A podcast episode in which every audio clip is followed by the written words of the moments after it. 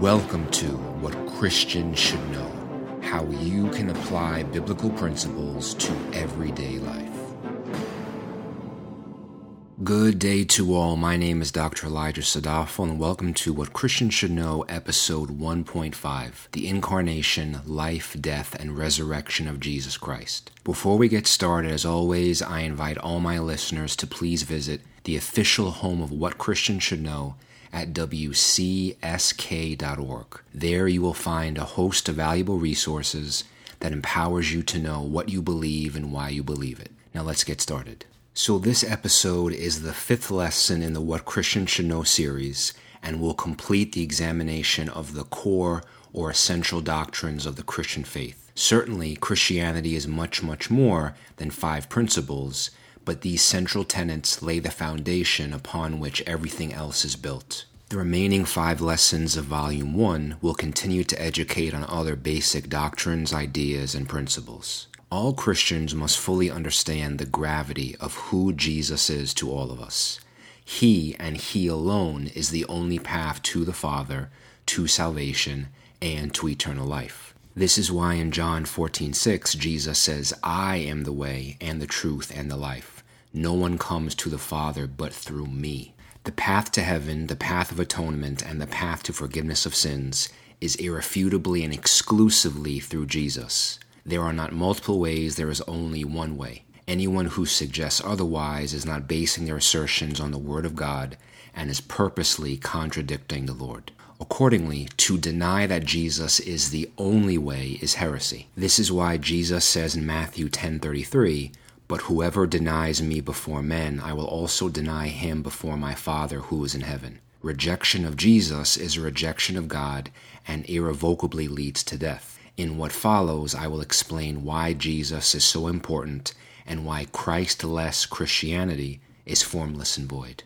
So, in the second podcast episode called Who God Is, we talked about the first of five core doctrinal principles of the Christian faith. Now we've arrived at core doctrine number two, which is that Jesus Christ is fully God and fully man in one person. That means that Jesus is unchangeably, indivisibly, and inseparably a union of human and divine natures in one being, not parted or divided into two persons, with the property of each nature, God and man, being preserved. A simple way of saying this is that Jesus, remaining what he was, God, became what he was not, a man, and will be so forever. Now, to understand that core doctrine, you have to understand the incarnation of Jesus Christ. And the incarnation of Jesus really is the rescue mission that God executed in order to save humanity. Now, the word incarnate means to embody in flesh or to take form. So God became a human being or took the form of a human being by becoming flesh. And this becoming did not happen after Jesus was born so that a human became God. Instead, Jesus was conceived by the work of the Holy Spirit. Jesus did not have a human father. In Matthew 1, verses 18 to 20, the text says, Now the birth of Jesus Christ was as follows. When his mother Mary had been betrothed to Joseph, before they came together, she was found to be with child by the Holy Spirit. And Joseph, her husband, being a righteous man, and not wanting to disgrace her, planned to send her away secretly. But when he had considered this, behold, an angel of the Lord appeared to him in a dream, saying, Joseph, son of David, do not be afraid to take Mary as your wife, for the child who has been conceived in her is of the Holy Spirit. Luke's account of Christ's birth, found in chapter 1, verses 26 to 35, is a little bit more detailed. The center of that account says, The angel answered and said to Mary, The Holy Spirit will come upon you, and the power of the Most High will overshadow you. And for that reason, the Holy Child shall be called the Son of God. As a result, the conception of Jesus was very miraculous, but his birth was very ordinary. The virgin birth affirms that Jesus is not some ordinary guy who has a mom and dad just like you and me. Because he is fully God and fully man, he is very special, and his conception was necessarily miraculous. Because Mary never engaged in sexual intercourse to conceive Jesus, there was no effort on her part. This affirms that our salvation has nothing to do with human works and is totally and completely dependent on God. If Jesus did simply have a regular mom and dad that conceived him, it certainly would be hard for anyone to believe that, quote unquote, God was conceived in the same way you and I were. Furthermore, Jesus was born holy, sinless, and thus without any of the legal guilt of sin or inherited moral corruption as a result of Adam. Nowhere in the Bible does it say that sin is inherited from the Father only, nor does it say that Mary was sinless.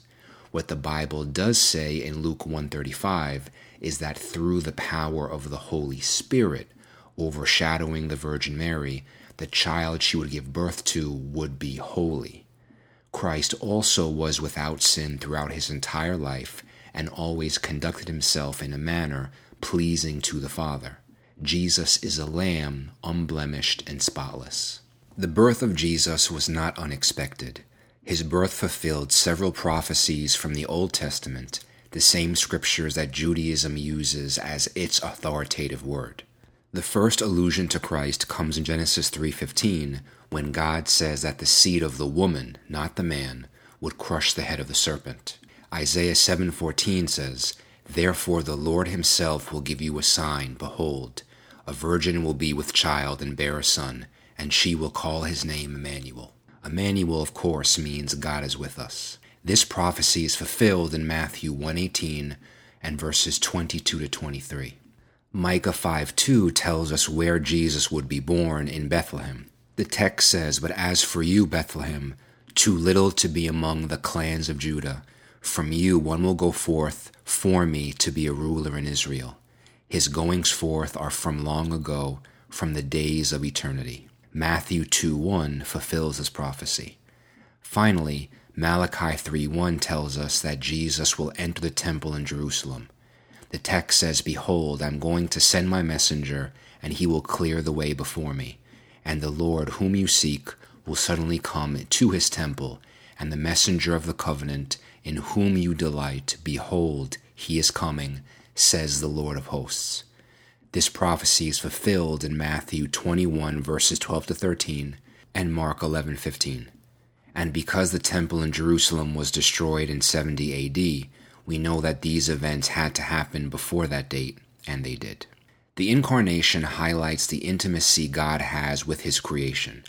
Jesus chose to enter into our physical realm as one of us in order to save us.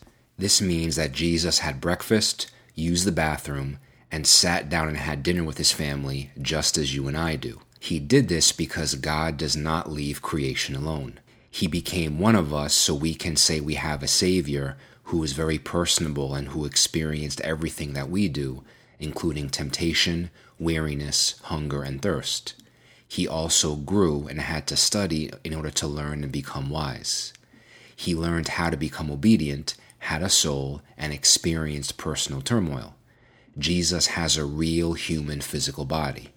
He is not an impersonal God detached from our reality who rules from afar, and it is because Jesus was tempted in that which he has suffered, he is able to come to the aid of those who are tempted. Furthermore, it's one thing to say that Jesus was just a human being. It's another thing to fully embrace the idea that Jesus had to be fully human in order to save humanity. The full humanity and full deity of Christ is beautifully articulated in the timeless classic On the Incarnation by Athanasius. Athanasius wrote on the Incarnation in defense of Christ's full divinity and against Arianism an emerging theology of the time that suggested Christ was subordinate to the Father.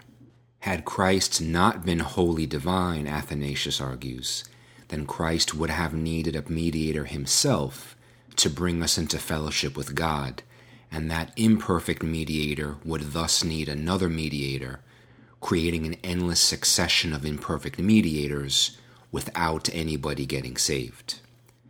Athanasius beautifully and repeatedly argues that the entire process is motivated by the love of God for his creation, and to suggest that God would impart upon us a less than perfect mediator would in fact demote and diminish that love motivation to less than steadfast, permanent, perpetual, and all encompassing. And to summarize what Athanasius says about why Jesus had to be human, he writes the following The Word perceived that corruption could not be got rid of otherwise than through death. Yet he himself, as the Word, being immortal and the Father's Son, was such and could not die. For this reason, therefore, he assumed a body capable of death, in order that, through belonging to the Word, who is above all and itself, remaining incorruptible through his indwelling, might thereafter put an end to the corruption for all others as well by the grace of the resurrection. In plain English, what that means is this a temporary human being can't pay off an eternal debt owed to God due to sin. On the same token, an eternal being cannot pay the penalty for sin, which is death. But someone who is a perfect unison of God and man can do both of those things. And thankfully for us, his name is Jesus. Further explanation as to why Jesus incarnated is best summarized in Hebrews, a book of the New Testament addressed primarily to Jewish converts familiar with Old Testament prophecy. The theme of Hebrews is the absolute supremacy and sufficiency of Jesus as the revealer and mediator of God's grace. In essence, Hebrews illustrates that the bridge between humanity and God is Jesus. In Hebrews 2, verses 14 to 17, the highlight of that text says, Therefore, he, Jesus, had to be made like his brethren in all things, so that he might become a merciful and faithful high priest in things pertaining to God, to make propitiation for the sins of the people. Jesus is our great high priest, not because he is God, but because he was also fully a man. As a result, he knows exactly what it's like to live on earth, deal with everyday problems, and struggle with real issues. Hebrews 4 14 to 16 says, Therefore, since we have a great high priest who has passed through the heavens, Jesus, the Son of God, let us hold fast our confession. For we do not have a high priest who cannot sympathize with our weaknesses, but one who has been tempted in all things as we are, yet without sin. Therefore, let us draw near with confidence to the throne of grace so that we may receive mercy and find grace to help in time of need. The verse from Hebrews 2 uses the word propitiation. This comes from a Greek word that means to atone for sin, to render oneself, to make reconciliation, or to expiate. In other words, propitiation means turning away God's wrath. So, in order for Jesus to turn aside the wrath of God against guilty sinners, he had to become one with us and die as a substitute for us.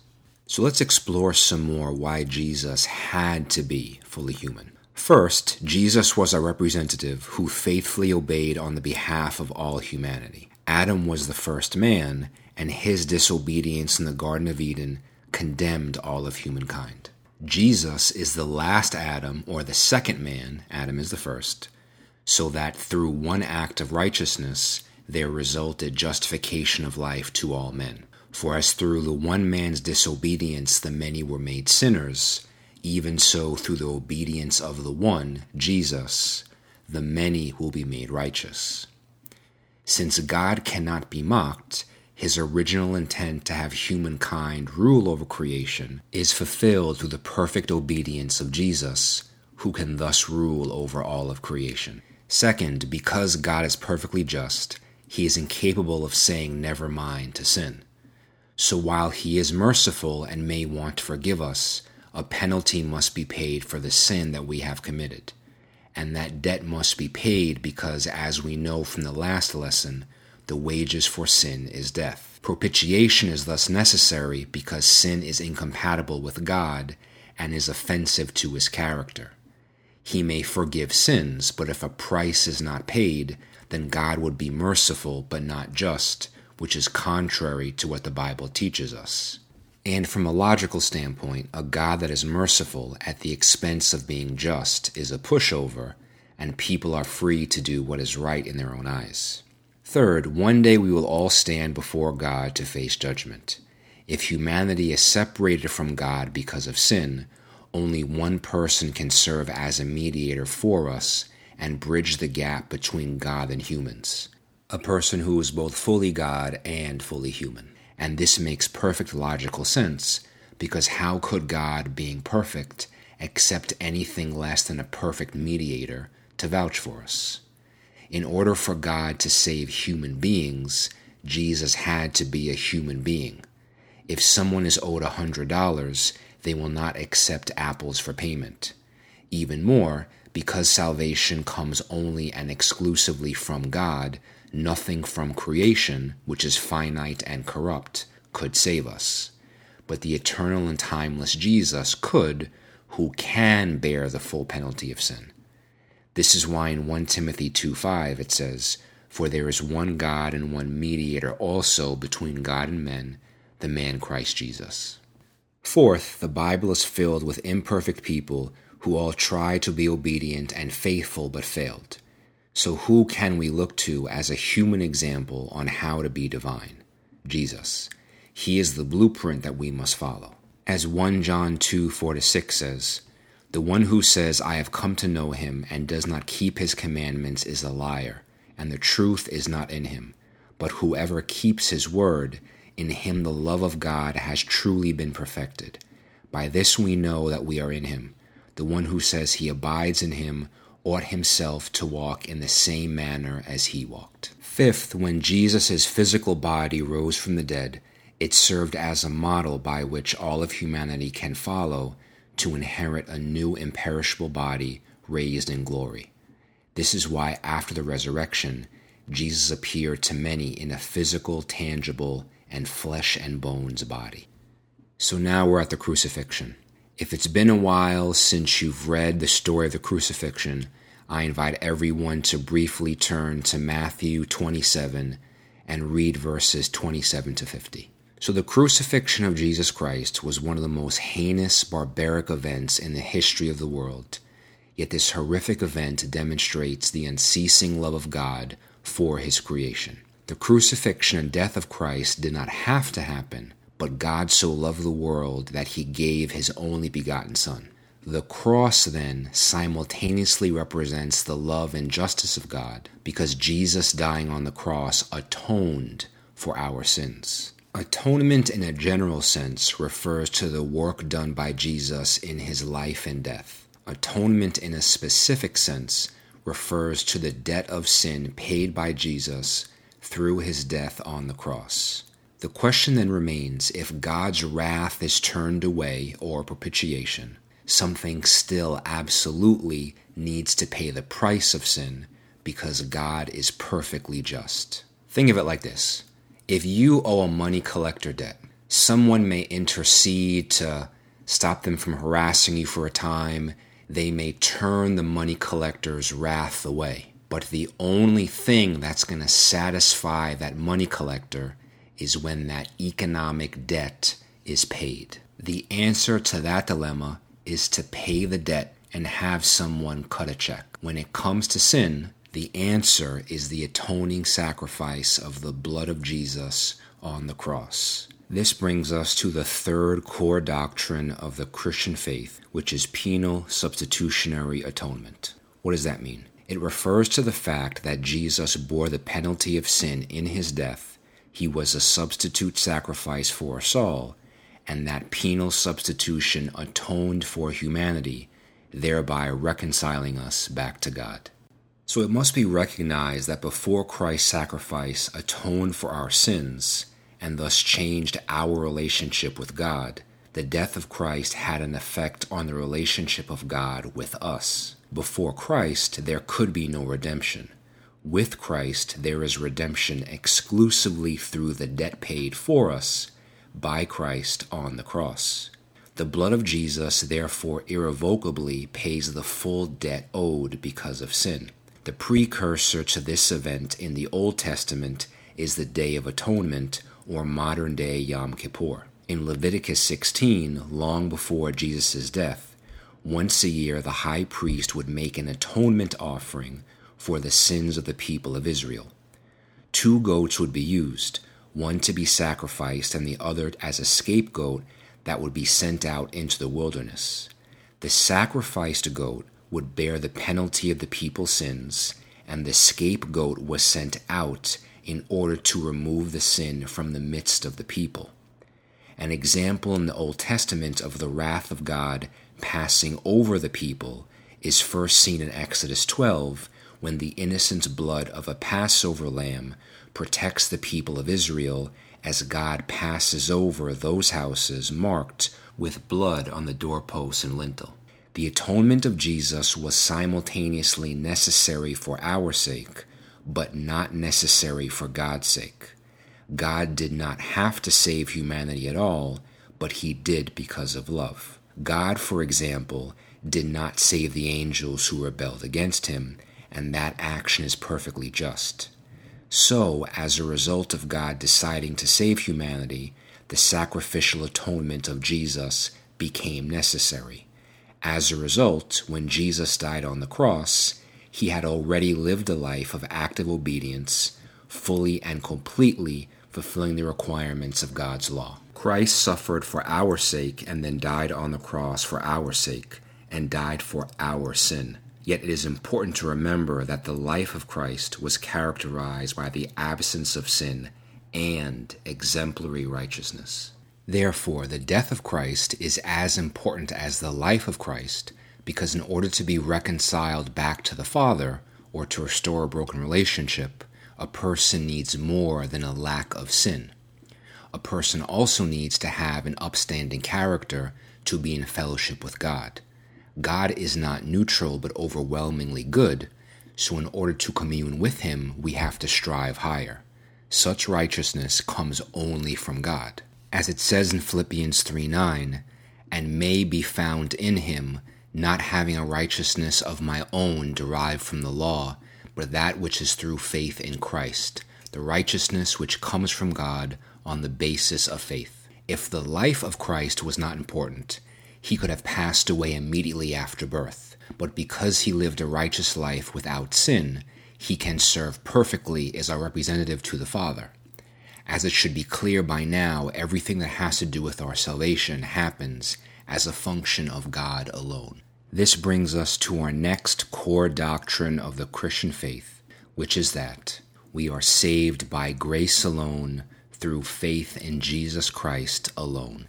Galatians 2, verses 16 to 21 says, Nevertheless, knowing that a man is not justified by the works of the law, but through faith in Jesus Christ, even we have believed in Jesus Christ, so that we may be justified by faith in Christ and not by works of the law, since by the works of the law no flesh will be justified. But if, while seeking to be justified in Christ, we ourselves have also been found sinners, is Christ then a minister of sin? May it never be. For if I rebuild what I have once destroyed, I prove myself to be a transgressor. For through the law I died to the law, so that I might live to God. I have been crucified with Christ, and it is no longer I who live, but Christ lives in me. And the life which I now live in the flesh, I live by faith in the Son of God who loved me and gave himself up for me. I do not nullify the grace of God, for if righteousness comes through the law, then Christ died needlessly. So, to unpack those verses, for the sake of simplicity, what Paul means by works and law refers to things that you do and rules that you follow. Both are incapable of saving anyone, because if that was the case, Christ did not have to be crucified and die for our sins. This is why religion saves no one, but Jesus saves everyone. The idea that we are saved by grace alone through faith in Christ alone also nullifies any human effort because if we are not saved by the free gift of God only, then that means that we, as sinful creations, can do something and win God over. This is false, heretical doctrine and essentially tells God, we can control you. This central fact is one of the key differentiation points of Christianity from every other religion on planet Earth. And just to be clear, when you do listen to episode 2.9 and hear the lesson on sanctification, it becomes clear that once we are regenerated, or once we are born again by an act of God, we then go through the process of sanctification where we do cooperate with God working in our lives. But the point is that that initial event, the ability to respond to God in faith, is an act of God alone. Isaiah 64 6 says, For all of us have become like one who is unclean, and all our righteous deeds are like a filthy garment, and all of us wither like a leaf, and our iniquities, like the wind, take us away.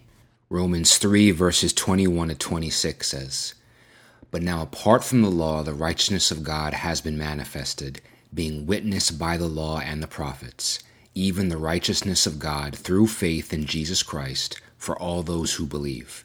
For there is no distinction, for all have sinned and fall short of the glory of God, being justified as a gift by His grace through the redemption which is in Christ Jesus whom God displayed publicly as a propitiation in his blood through faith. This was to demonstrate his righteousness, because in the forbearance of God he passed over the sins previously committed.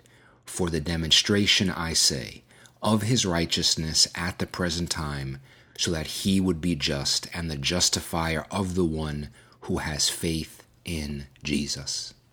So, because we are sinners, through propitiation, we regain God's favor, not by anything that we do, but by the gift of His grace only, through faith in Christ only.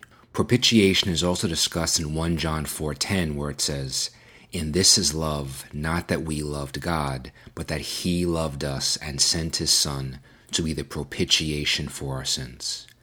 Isaiah 53:5 says, "But he was pierced through for our transgressions, he was crushed for our iniquities. The chastening for our well being fell upon him, and by his scourging we are healed. 1 Corinthians 15:3 says, "For I deliver to you as of first importance what I also received, that Christ died for our sins according to the scriptures." 1 Peter 3:18 says, "For Christ also died for the sins once for all, the just for the unjust, so that he might bring us to God, having been put to death in the flesh, but made alive in the Spirit. And 1 John 2 2 says, And he himself is the propitiation for our sins, and not for ours only, but also for those of the whole world. Now that the context and meaning of the crucifixion is clear, we shall proceed to the event itself. The crucifixion was a barbaric, brutal, and arduous ordeal. The event was so catastrophic that the word excruciating was invented to describe it. When Mark 15:24 simply says that they crucified him, it does not fully convey the pain of the whole ordeal. In fact, crucifixion was the ultimate form of punishment in the Roman Empire, typically reserved only for those individuals guilty of crimes against the state. Crucifixion was banned against Romans and Jesus was crucified in the center of the other two men executed that day. The center spot was reserved for the most despicable scum, according to the Romans. Before the crucifixion, Jesus was flogged by Roman soldiers. As Dr. Alexander Metherell states in The Case for Christ, Roman floggings were known to be terribly brutal. They usually consisted of 39 lashes, but frequently were a lot more than that, depending on the mood of the soldier applying the blows. The soldier would use a whip of braided leather thongs with metal balls woven into them. When the whip would strike the flesh, these balls would cause deep bruises or contusions, which would break open with further blows. And the whip had pieces of sharp bone as well, which would cut the flesh severely. The back would be so shredded that part of the spine was sometimes exposed by the deep, deep cuts. The whipping would have gone all the way from the shoulders down to the back, the buttocks, and the back of the legs. It was just terrible. In fact, taking the flogging and crucifixion in total, the event was so terrible that Jesus was tortured beyond recognition, as prophesied in Isaiah. Dr. Metherell mentioned that some people die from the flogging alone, but Jesus' suffering was far from over. In fact, all the bleeding from the flogging causes so much blood loss that Jesus presumably had low blood volume and therefore was weak, dizzy, and thirsty as he carried his own cross to be crucified. This may explain why Jesus collapsed en route to Golgotha. Although Christ was sinless, he suffered tremendously on the cross and crucifixion essentially meant a slow death by suffocation. Although the barbaric procedure normally took hours, in some cases the afflicted would wait for days before they passed away. Basically, the criminal's arms were outstretched and fastened by nails on a wooden cross. The five to seven inch nails went through the bones of the wrist, not the palm, and therefore crushed a major nerve in order to secure the body onto the cross. Routinely, the wrists were nailed very far away from the body, so both of Jesus' shoulders would have been dislocated to anchor him into place. Jesus, therefore, would have had to have supported his entire body weight with his arms because his feet were nailed onto the cross as well. Since his chest was stretched upwards and sideways, it became very difficult to exhale against severe pressure. The only option for exhalation was for him to pick up his body by the strength of his arms, tugging at the skin and soft tissue nailed into the hard, splintered wood. His torture was agonizing, and just to take a breath, he had to add to his agony. This crucifixion was an experiment in anguish where the simple act of breathing became a prolonged, unbearable experience. And keep in mind that Jesus did all of this as a free loving gift, even while being spat upon, mocked, and ridiculed. So if anyone ever asks you, What has God done for you? you can confidently affirm the living hell our Lord and Savior endured for humanity. After Jesus had died, a soldier pierced his heart with a spear. The Bible says that blood and water gushed out. This was just the physical pain. Jesus also suffered the psychological pain of being scoffed at while helpless. In fact, before the crucifixion in the Garden of Gethsemane, Jesus sweated blood, a rare yet medically possible phenomenon that only occurs under times of severe stress. And Jesus also had to suffer the emotional trauma of bearing the burden of sin for all of humanity. He, being holy, found sin detestable, but had to bear the burden of all of our guilt despite his utter revulsion toward evil. Jesus was also alone on the cross, having been abandoned by his disciples and had no means of consolation.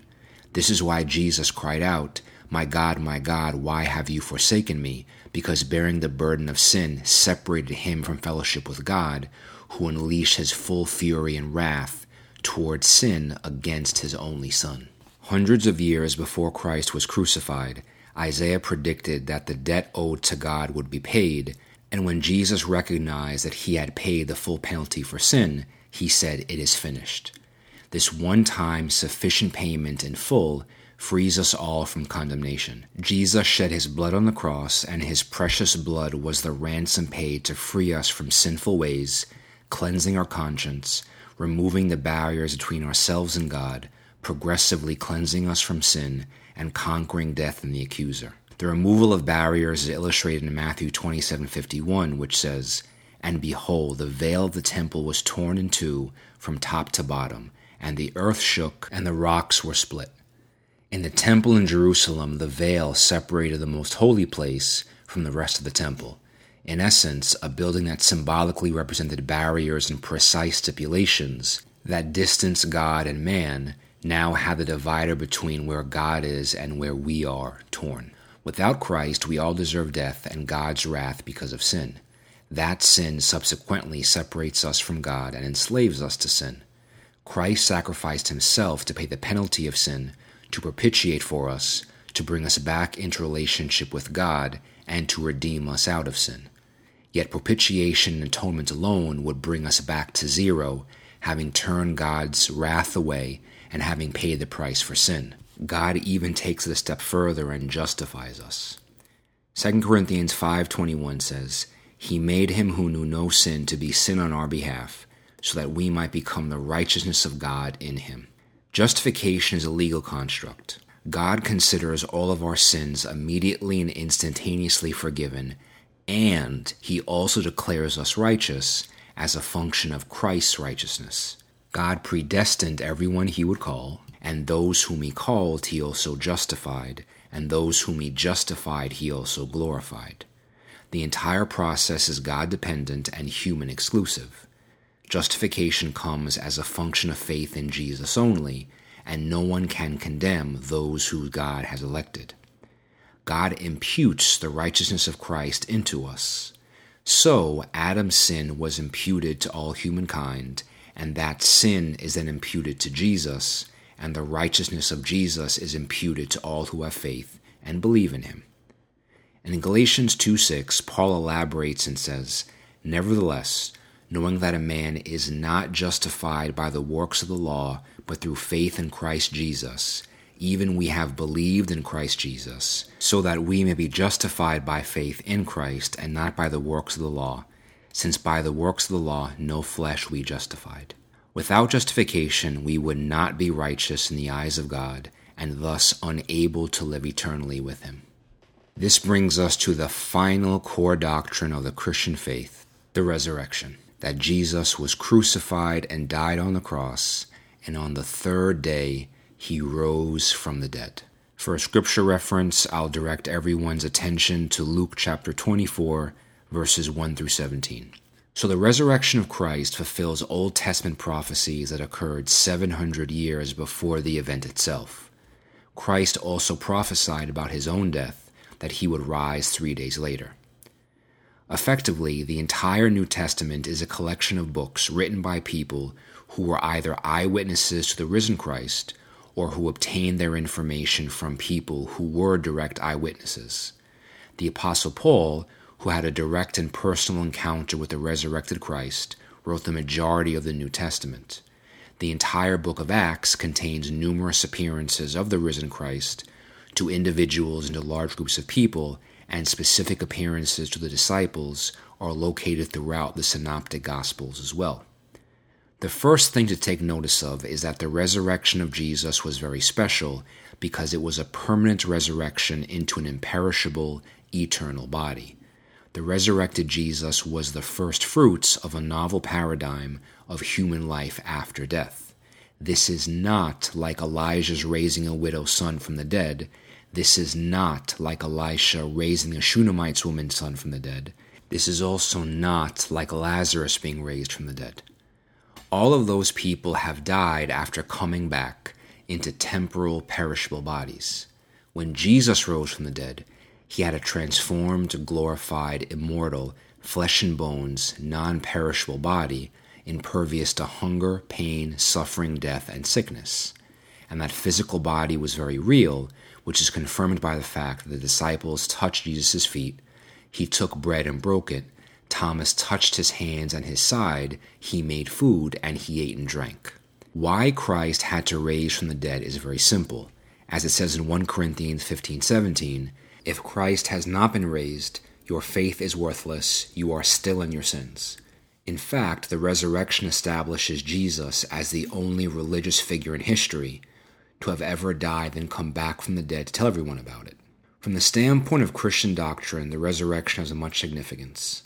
First, as believers, the resurrection regenerates all of us into new people being born again to a timeless hope through Christ we are made alive by Christ and raised up with him, so that we are continually putting to death our old sinful ways of being and living, and in turn are considering ourselves alive to Christ. As a result, we are no longer in bondage to sin, and the Holy Spirit will empower the gospel to be spread to all who will hear. This regeneration turned the original apostles who were fearful and had abandoned Jesus before his resurrection into bold men of faith who willingly died for the risen Lord. There is certainly something powerful and moving when the original disciples were willing to die for something they had seen with their own eyes. Additionally, their paths to martyrdom were much less than glamorous. The resurrection turned skeptics and non believers into devout followers of Christ, such as the conversion of Paul in Acts 9. It is worth noting that before Paul met the risen Christ, he made a name for himself persecuting and killing followers of Jesus. The resurrection revolutionized Jewish life, and converted those Jewish followers of Jesus to, in many cases, instantaneously abandon thousands of years of tradition. They abandoned the law as a requirement for membership in the community, changed the Sabbath from Saturday to Sunday, ceased making animal sacrifices, and worshiped Jesus as Lord. In the same line of thought, the celebration of communion and baptism in the early church, practices that still continue today, highlight the significance of the resurrection because both symbolically celebrate the death and then rising of Jesus. It defies logic for anyone to celebrate and cherish someone's death unless that death meant something very, very significant. And the fact that Christianity as a new religion expanded and flourished under oppressive conditions to become what it is today testifies to the power of the resurrection. Second, the resurrection of Christ justifies believers so that there is no longer any penalty to pay for sin and no more wrath to endure from God. This is not a free pass to sin, but rather an assurance that we are all not ultimately fated to death because of sin. Only by the power of the resurrected Christ can we become dead to sin and alive to Christ. In fact, the resurrection also shows believers that the resurrection is what we all have to look forward to. Therefore, our labors on earth are not in vain, because we know eventually we will be raised up, just like Jesus, into heaven. In conclusion, what Christians should know is that the cross is the ultimate act of selfless love and sacrifice for the sake of others. So if you've ever wondered what has God done for me, the answer is that he gave up everything, was rejected, tortured, suffered, and died for your sake. Now that we have covered the five core principles of the Christian faith, I hope it has become very clear to all listeners that what the Bible teaches is not a superficial, simple minded, haphazard mess designed to delude the ignorant and enslave the masses. It is an intellectually complex, rich, and enlightening book to which no other book can compare. Furthermore, the doctrine of Jesus serves as the centerpiece of the Christian faith. Without Jesus, we have nothing and we are nothing because he holds the keys to everything. Many people in our modern world are outside who have the wrong idea about Christ and Christianity. Also, some inside have the wrong idea with even more disastrous consequences. Yet both groups have the same problem. They have never read the Word for themselves and heard sound doctrine. As I hope I have made very clear, God takes sin very seriously, and because God is just, he may forgive sin, but a price must be paid because of his justice. If God simply says never mind to sin, then he is not righteous, and thus can invite every cruel, perverse, wicked, and malicious individual to fellowship with him with a casual shrug of the shoulders. That will conclude this lesson. I invite everyone to join us next time for episode 1.6 Covenant. See you then, and God bless. Thank you for listening to What Christians Should Know. For more valuable content, please visit us at chesadafel.com. For general inquiries, email us at info at wcsk.org.